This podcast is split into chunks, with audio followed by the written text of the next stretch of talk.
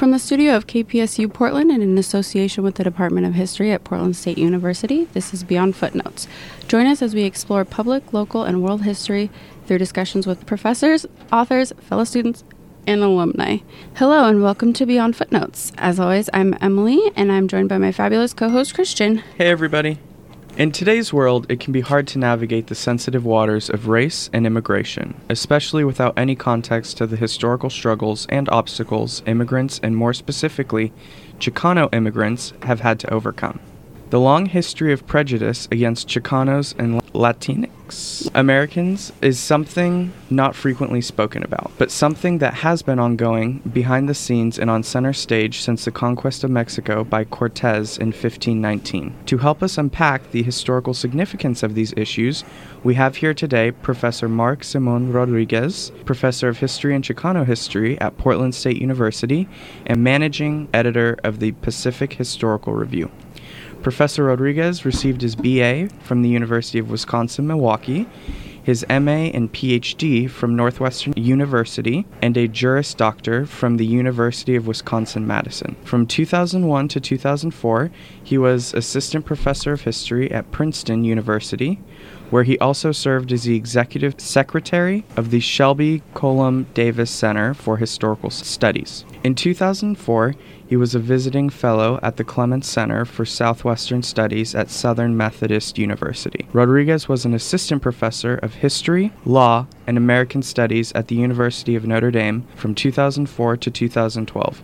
Where he was also a fellow of the Institute for Latino Studies. In 2013 to 2014, Rodriguez served as the director of the Civil Rights Heritage Center at Indiana University South Bend. Professor Rodriguez's book, The Tejano Diaspora, Mexican American and Ethnic Politics in Texas and Wisconsin, has won 2 awards, and his most recent book, Rethinking the Chicano Movement, has garnered much praise. Professor Rodriguez, thank you for joining us today. Thank you for having me. Professor, we'd like to start by asking a few basic questions about the Pacific Historical Review and what goes into it for those who don't know. So what is the Pacific Historical Review, which we will refer to as the PHR, and what sort of history does it cover? The PHR is, I think it's the oldest scholarly historical journal published on the West Coast. It is a journal that, from its beginning, focused on what they referred to at the time as Western expansion in U.S. history, basically the movement of peoples west and the peoples of what we would consider the American West.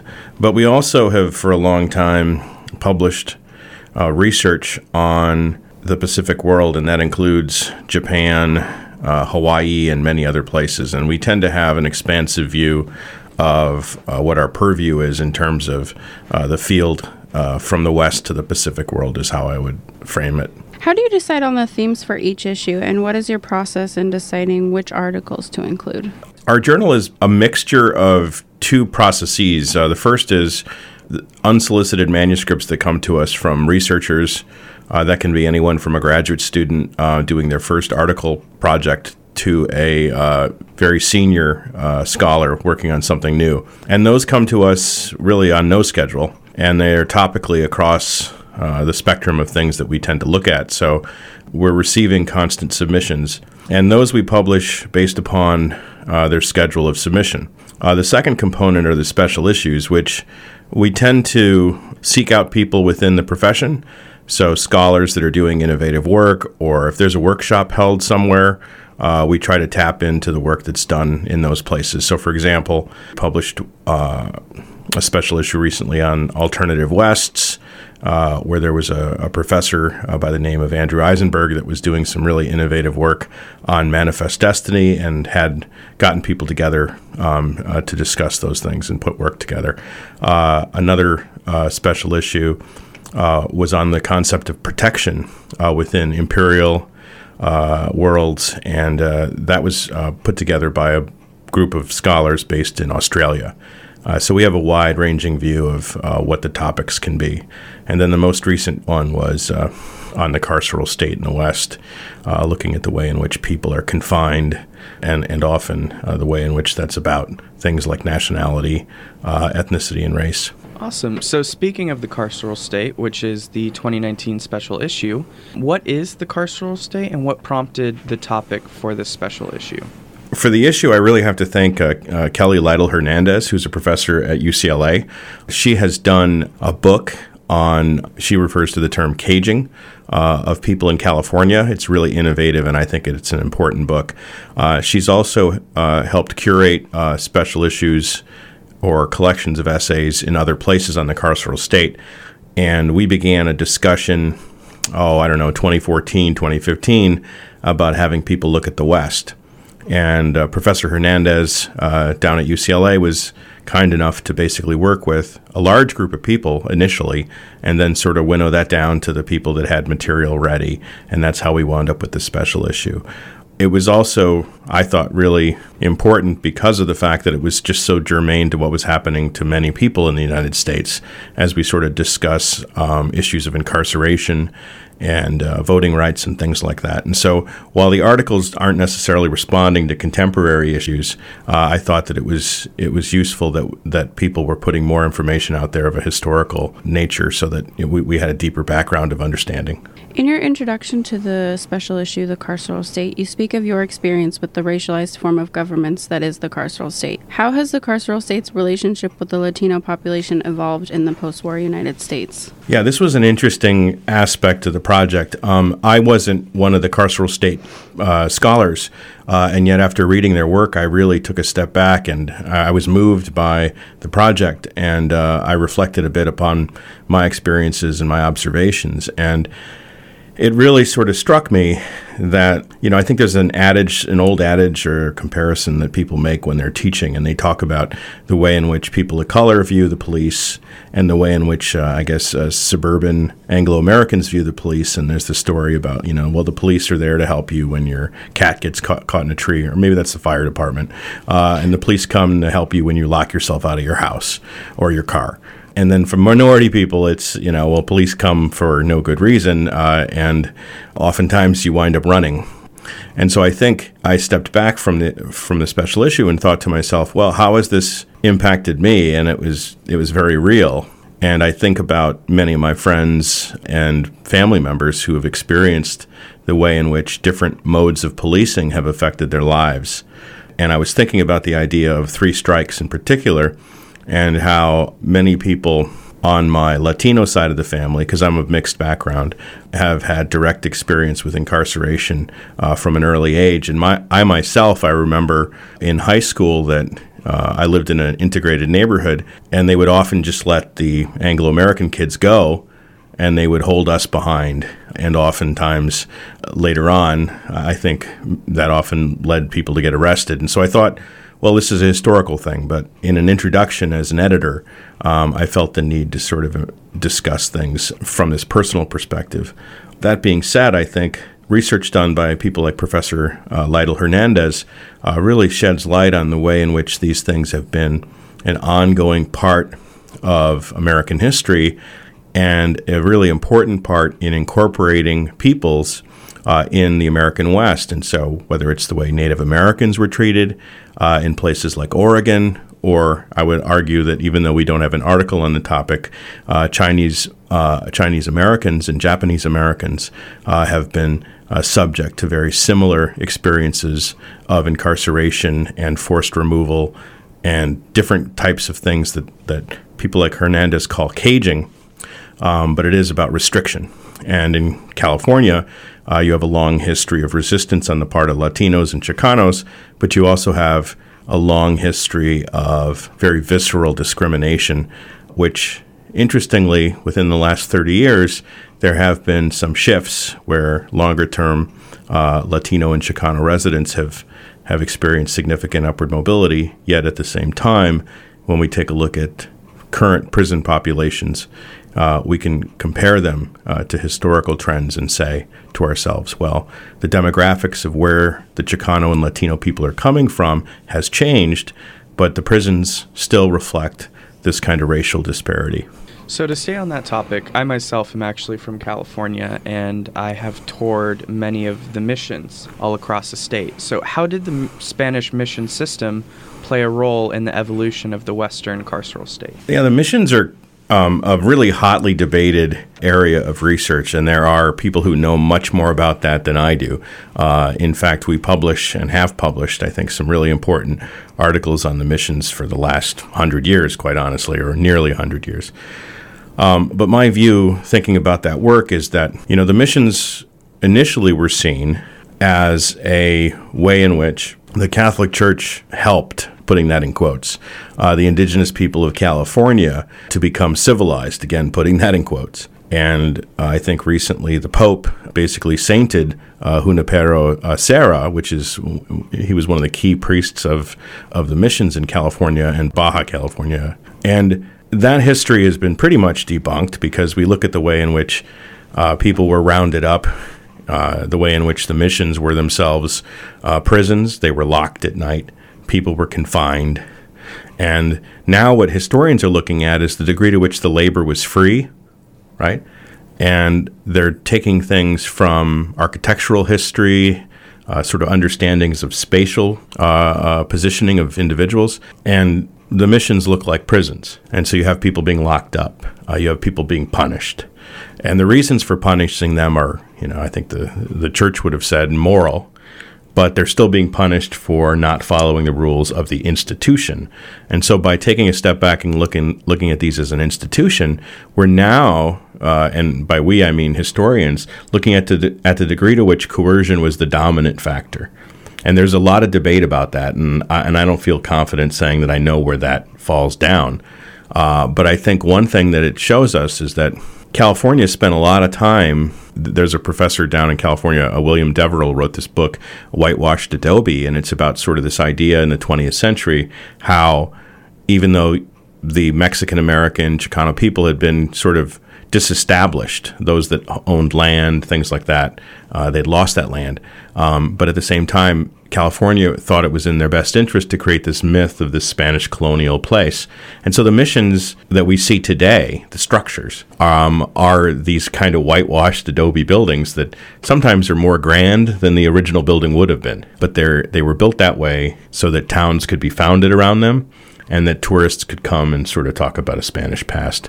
And it's just sort of funny cultural experience because the idea was that the Spanish had come and then they had sort of disappeared and they just kind of, you know, evaporated. And if you know California history, you know, the Mexican Americans were the ones that were there. There were very few Spanish. Right. The priests were Spanish often in many cases, but the people were indigenous mestizos from Mexico, or they were those neophytes who'd converted, right, who I think today have a very strongly indigenous rather than Mexican orientation toward themselves, even though they might be Spanish surnamed.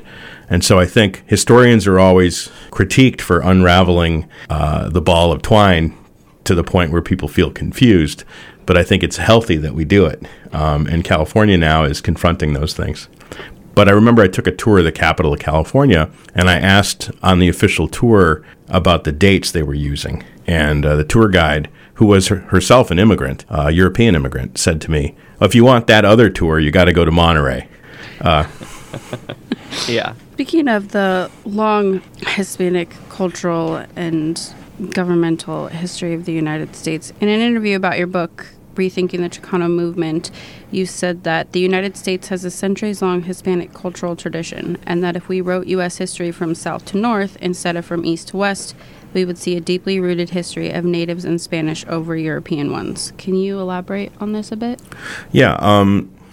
The way that textbooks have for a very long time been written, and I would argue are written very much today, is that we take a look at a narrative that we all know, and that narrative is often sort of produced at the public schools and the private schools or what have you, where you have basically an idea, and I think it has changed to some degree, where you have Europeans coming, mainly English-speaking.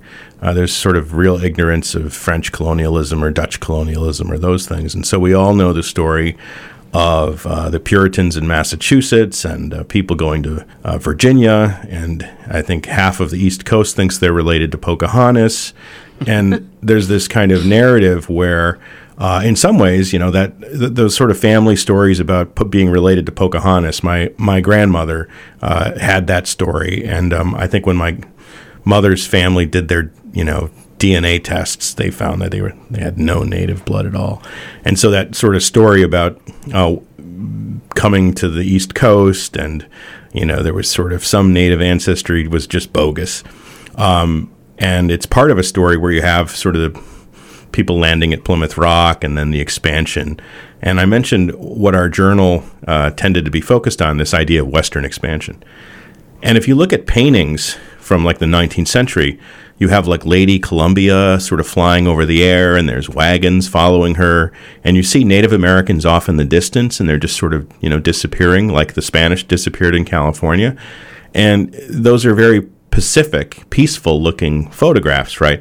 But what they hide is this sort of violent history. And I think historians today show the way in which those people who landed on the East Coast often had a extremely violent view, and today we would call it racist or racialist view of the indigenous peoples. And so, for example, there's a guy at Rutgers, Peter Silver, that talks about Indian hating in the early American period. And so what we now have is very much a much more complicated history of America that's less about some friendly folks landing in Massachusetts and then a bunch of nice slave owners writing a constitution and then moving west and, you know, establishing family farms as if there were no Native Americans in Massachusetts, right, or Georgia for that matter. And yet at the same time, that east to west narrative dominates the way that we teach and the way that we think. And what scholars of subaltern places, right? So Africa is considered subaltern, Latin America is considered subaltern, Asia in many circumstances considered subaltern. They've argued that we need to think about these perspectives very differently and flip them sometimes. And I think if you take a look at colonialization and settlement, you really need to take a look at the way in which it was happening on both the West Coast, in what would have then been northern Mexico, and on the East Coast. And they were both colonial, right? The Spanish were coming and their mestizo soldiers were coming to conquer and put flags in the ground, right? And there were indigenous people in Texas, absolutely. And there were indigenous people in New Mexico and California. And they were confronting on that frontier mestizo people who were holding the flag of Spain and then later Mexico. And they were bringing, again, putting this in quotes, civilization. And by that, they meant the Catholic Church and the Spanish language, even if they themselves were hybrid people, right? Mestizos. And so that complicates things because you have a European conquest being led by mixed ancestry people from south to north versus we have an extremely racialized east to west conquest, where they talk about evaporating the Native Americans, right? Terrifying language is really used. They're talking about extermination. And we see those kinds of things in lots of places. So Tasmania, for example, is famous for wars of near extermination of indigenous people.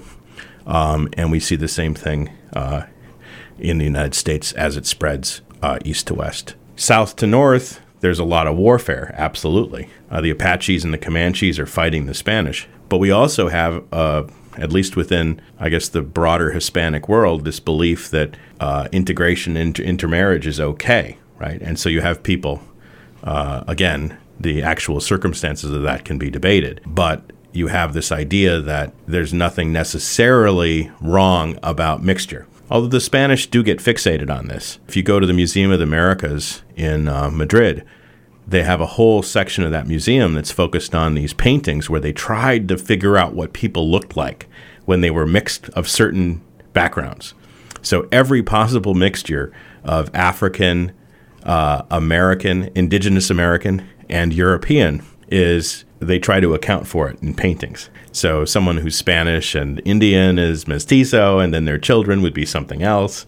And I think it's probably one of those things where they must have 100 paintings. Oh my gosh. Because they were just trying to figure out what people would look like when you mixed everything together. And I think that's kind of fascinating. And if we go south to north, we have to look at those things. Yeah.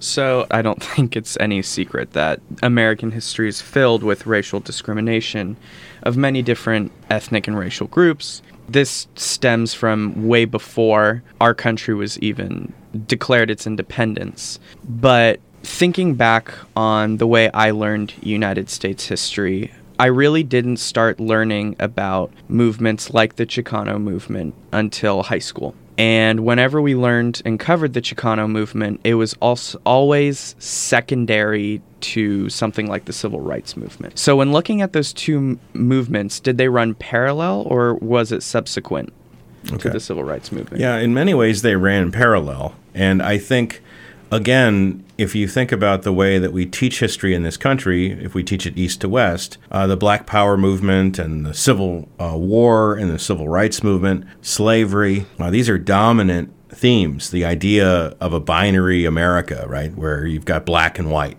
intention and collaboration, but, you know, oftentimes as opposed concepts. And then you go to California, and it's a very different story. There's a very small African-American population. And so, you know, I think one of the things that's striking for Chicano people in California and also here in Oregon is that there's a discussion about these histories of African-American civil rights and the tensions between whites and African-Americans. And you're in places where the dominant minority groups were Asian and were Latino. And so in some ways, to have an add-on in California is just kind of absurd, right? Now, that being said, if we take a look at when these movements are establishing themselves in the 20th century, we see in the early 1910s and 19-teens the establishment of the NAACP. We also have some 10 or 15 years later the establishment of the League of United Latin American Citizens. And so in some ways, they are operating in very similar parallel ways. Now, their orientations towards civil rights legislation and litigation is different because Mexican Americans were considered white, right? They were considered white as a result of the 1848 Treaty of Guadalupe Hidalgo, which ceded half of Mexico to the United States, including California, right? And in that process, you have these really interesting cases in the late 19th century. One is, case name is Rodriguez, where basically judges are saying, you know, I'm looking at this guy and this person is dark complected. They look indigenous, and often they go off into really weird detail about what that means. And they're like, but, you know, basically we have a treaty, and the treaty says they're eligible for citizenship. Ergo, they're white. So this person to me doesn't look white at all. And then there are other cases. There's a case called Singh where you have South Asians. And in that particular case, Singh was Aryan, like could prove his ancestry back generations. And so he was the purest Aryan, you know, that you could find. And the judge says, yeah, you might be, you know, Aryan. And somewhere back in the, you know, the mists of history, we might be related because, you know, Europeans think they're somehow Aryan, right? And he said, but I'm looking at you and you're obviously a brown person. And so Singh, not eligible for citizenship. Rodriguez, eligible for citizenship, with the same discussion about their skin color dominating. And yet in the one case, they're like, we can't do anything about it. Rodriguez, to our eyes, looks like he's not white, but we have to, you know, treat him as if he's eligible for citizenship. And what that meant was you couldn't formally discriminate against Mexican ancestry people in the United States in the same way that you could in the Jim Crow South, right? And so you had this kind of process by which the discrimination becomes formal in places like Texas for African Americans and then informal. And so you can find these photographs where it says basically white bathroom here, and then it says colored bathroom here, and I'm putting that in quotes. And then underneath the sign that says colored is another sign that says hombres aquí. Right. And it's very, it doesn't say Mexicans, but it's pretty clear that the Spanish speakers are supposed to use the colored bathroom. Again, putting that in quotes. And so I think for many people who teach Chicano history, it's about making sure that we line up those stories and are very attentive to the fact that we do have an East Coast orientation in much of our historical understanding, but that the West Coast orientation is not merely one of tacking things on. So all across the world, with introductions of different ethnic and national groups, there's always a sort of shift in ethnic identities of these people who are being taken over. How did the Chicano movement change the ethnic identity of Mexican Americans? That's a great question. Well, Chicanos sort of, you know, they fit between two places, right? And so one of the things I think that's striking is that And I think we lose track of this sometimes now that there's much more immigration from Mexico that's been really sustained immigration.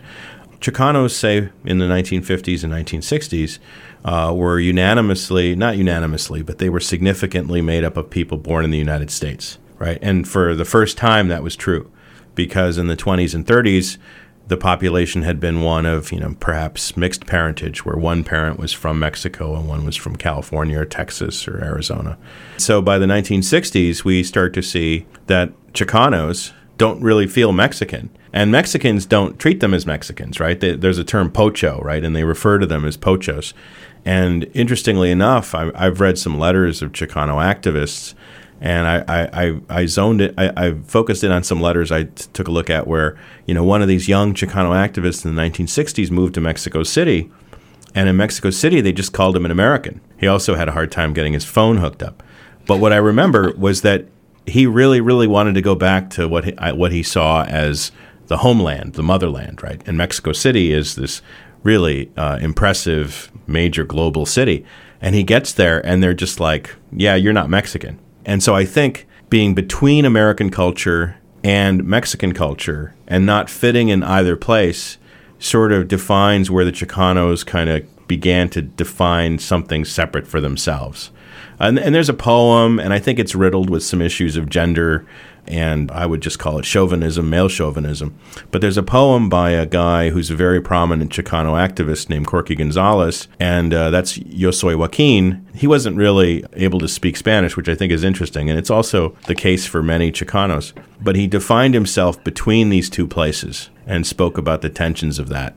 So do you think that there is a growing disconnect between today's second and third generation Chicano population and the history and culture of their ancestors? Yeah, I think that can be the case sometimes. I think that for many of the students I've taught here and elsewhere, this is one of the first places, say taking a course like mine or another course in Chicano studies, where they've felt that they could come out as Chicano in a way, because maybe their parents had wanted them to integrate and get good jobs and sort of fit in. And so I've run into students who, you know, don't look, and this is interesting, right? I just mentioned the Rodriguez case and the Singh case. They might not look Hispanic or Latino, but they are. And I think that's been an interesting thing for me, and it's come up many times. I think in terms of teaching, I come into contact with a lot of people who are first generation. At the same time, I come into contact with people who are, like you said, third and fourth generation. And I think it's almost 10 years ago now when those first immigration rights marches took place, that I think I started to notice that some of the people who were Mexican immigrants and Central American immigrants, and really kind of maybe they ridiculed or teased, I'm not sure, I've been teased, Chicanos for not speaking Spanish and not being kind of focused that way, even though they, you know, may have lived here in this country, their families, for 150 years, right? This real sense that, well, the language is shifting. And so if you look Hispanic or you have a Spanish surname, you're now suspect in this country. And so I think I saw in those marches a lot of the third, fourth, and fifth generation people reaching out to and being reached out to by the first and second generation people. Because if we look alike and we're being treated in a way that's discriminatory, then our tensions about who speaks Spanish, do they speak it at all, do they speak it just a little bit, those are not really the important issues. The issue is we're being treated as a group, and we're being identified negatively as a group. And so I remember hearing from a lot of people that weren't necessarily supportive of those marches in 2006, 2007 per se, who got involved and actually became supportive because they were like, hey, you know, we're all being called these things. And I think that that's kind of been something that I think has held fast and been kind of durable. So that's a good thing for a community, I think. Professor, speaking about your own personal experience, you grew up around migrant worker families, and your father was a migrant in Texas. Mexican Americans from Texas, as you stated in your book, The Tejano Diaspora, referred to themselves as Tejano, not Mexicano. What is the significance of the distinction between the two? That's a good one. I think in Texas, maybe it was less important. There was a lot more mixing together of peoples. But I think Tejano became important when migrant workers were in places like Washington, Oregon, the Midwest, right? And so I think one of the things that was striking for me in doing oral histories was that you know, people who might have had rivalries based upon where they were from in Texas, and in Texas that usually means football rivalries and things like that. Once they got to Wisconsin, where they were all basically considered Mexicans by the Anglo population, they kind of broke down some of those tensions about whether they were from the Valley or whether they were from West Texas or Southwest Texas. And they basically were comfortable knowing that the people they were working with were also Texans, right? And it didn't necessarily place them in that sort of 1700s era Tejanos. These are people who consider themselves to be the original Tejanos. Again, these are issues to be debated elsewhere. But it tied them together in faraway places like Moses Lake, Washington, for example, or Gilroy, California, where Tejanos could find other Tejanos and find some community and some friendship. And it became important for them far away from the place, right? And so I think you see this in a lot of immigrant communities and migrant communities. The Tejanos were citizens, right? But where people migrate, having people from your hometown can break down barriers that might have been between the people in their hometowns, right? So north side, south side, suburban, rural, urban, rural. If you're from, a place and you're far away from that place, it becomes more important that you're just from that place. And I see that even today, and my neighbors that are all from Minnesota seem to be, tied together and getting Minnesota tattoos. Sounds like a very Portland thing. Yeah, I think I don't know why half of the state of Minnesota has moved here, but at any rate, apparently that's what's happened.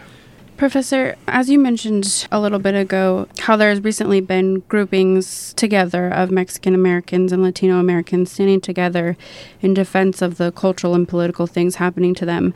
You also mentioned historically how the way that they look plays a somewhat mixed factor. And in my own personal experience, my mother is Hispanic, but she was adopted, so we didn't grow up speaking Spanish. And my father is very European white. And so my half-sister looks much different from me. And her experience has been different than mine because even though we shared the same amount of Hispanic blood, she is actually, even in this day and age, I was surprised to find out, has been called slurs at the grocery store or, getting on the bus, or has been actually followed in stores at the mall to make sure she's not stealing anything.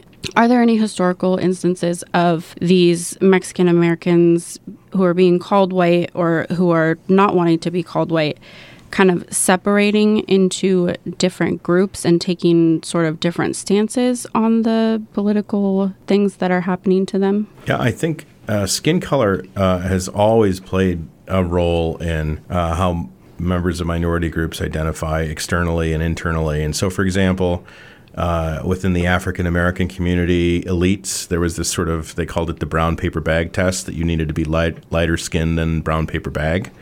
And that comes up in that the lighter skinned African-Americans have much more access, and that those who appear to be white often were able to pass as white, right? And the same is true for, I think, more broadly, Hispanics, right? And so when we take a look at phenotype and mobility, we see that's played out in a lot of places. And so, for example, I think one of the best examples is very similar to the one that you give, is where you have European, light-skinned, Spanish Cubans who have been able to integrate and experience significant upward mobility, right? They're basically on par with Anglo-Americans. But then when you look at Afro-Cubans and darker-skinned Cubans, a very different story is revealed. And so I think you can see that within the Mexican-American population in California, where we have one of the highest percentages of intermarriage between Anglo-Americans and Mexican-Americans. And so there are people who may not identify externally as Chicano or Mexican-American who are, like you pointed out, they actually are, right? And so I think the sort of troubling thing that you point out is that you can have two siblings and one can be treated very differently. And I think that sort of plays out in this court case, very old court case in California, Mendez versus Westminster, where you had a very light-skinned, I think it was a cousin or niece, I'm not sure, I can't remember now, a light-skinned girl who was admitted to the elementary school, which was all white, and they would refer to her as Spanish. And then her sister, who was darker skinned, was told, no, you go to the Mexican school. And the case sort of dribbled through, and I had the opportunity to meet one of the Mendez sisters, so that was really neat. Some years ago, she was the darker skinned girl, And she said, you know, they put me in this school, which theoretically was there because I couldn't speak English, right? Because they couldn't discriminate based on race because all Mexicans were supposed to be white. And her parents were like, well, you know, she doesn't speak Spanish. So putting her in a remedial program, transitional bilingual program, doesn't help because she's not Spanish speaking. Yeah. And so I think it was purely about race in that case. And I think within families, I mentioned the brown paper bag test within the African-American community historically. Historically, within families, there's been this sort of idea that the lighter-skinned children are favored, right, within families. And so, for example, there's this sort of saying in Mexican culture, basically when a baby is born and it's light-skinned, you know, there's a lot of praise for this, right? And then when a baby is born and it's dark-skinned, they refer to the baby as la prieta, right? And I knew about this and taught things related to this. And one of my cousins had a child with a very light-skinned Latina, and everyone was thinking this was going to be a light-skinned baby, and it turned out to be a very dark-skinned baby. And I heard that woman's mother and my aunt speaking in Spanish about how the baby was la prieta negra. And they turned to the mother and said something in Spanish to her like, oh, it's too bad your son didn't turn out like you. And people of color, I don't think, are necessarily celebrating the whiteness per se. They're talking about the very real thing that you mentioned. Well, the lighter-skinned kid might not be followed in the mall. The darker-skinned kid will be. The lighter-skinned kid might be able to sort of make an excuse as to why they're in the park over, you know, at past 10 o'clock with a beer in their hand. The darker-skinned brother might not be able to do that. And we know how people profile and how those things are done even today. And to think about the level of severity in places like Texas in the 1930s or 1940s, you would have seen, you know, the lighter-skinned Spanish, right?